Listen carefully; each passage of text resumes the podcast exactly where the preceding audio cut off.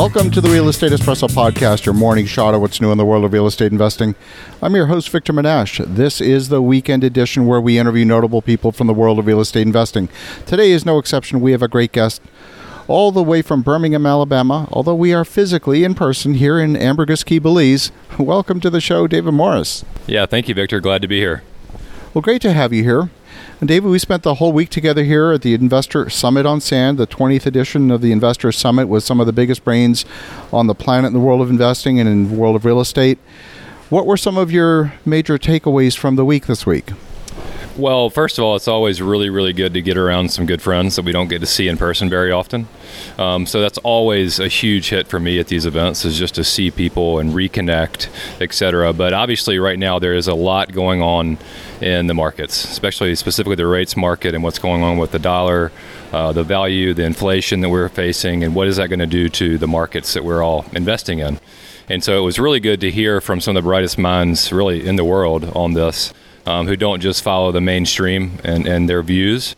And so you really get a good impression of what's actually happening, what's actually causing the markets to do what they're doing, uh, what the path of rates looks like, and then how is that going to impact the value of the assets that we all own. Whether that's real estate, whether that's gold, whether that's um, cryptocurrency, or anything. So, stocks and bonds, et cetera. So, um, it's just it's good to get your head wrapped around what's actually going on um, and then reposition based on the new information that we have. Now, in your business, you've got two sides to the business. You work with a lot of investors that have retirement accounts, a very specific form of checkbook retirement account where they have the opportunity to make self directed decisions. And they often look to you for guidance in terms of where to go next. Uh, talk to me a little bit about that mixed message of where to invest and oh, put your foot on the brakes because things are changing. Yeah, I think so. A lot of our clients in times like this will have a lot an influx of clients coming to us that really just want their money out of the stock market. So they really don't even know what they want to do. They think they want to be in real estate or gold and silver or whatever, but they're not really sure. They just want it out. And so that's the first thing that we do is we give them access to their money that way.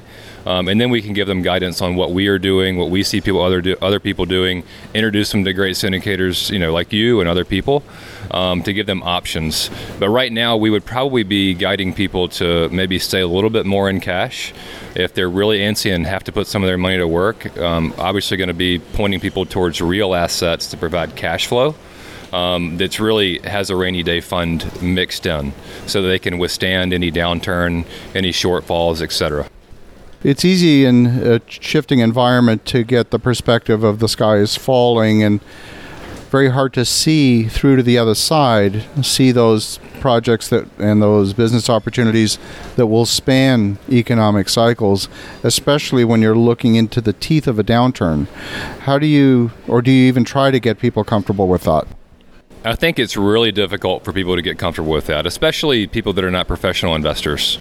Um, they see what's going on, and really their immediate response is going to be fear. And so it's really about just getting people to focus on what really matters and also focus on the fact that they are safe. You know, Damion and I, my business partner Damion Lupo, we talk a lot about that. You know, it's easy to have a snap reaction to what's going on and be in, be in a state of fear. When you're in fear, you really cannot do things logically because you're reacting out of fear, not out of knowledge. And so we really try to help get people to break it down.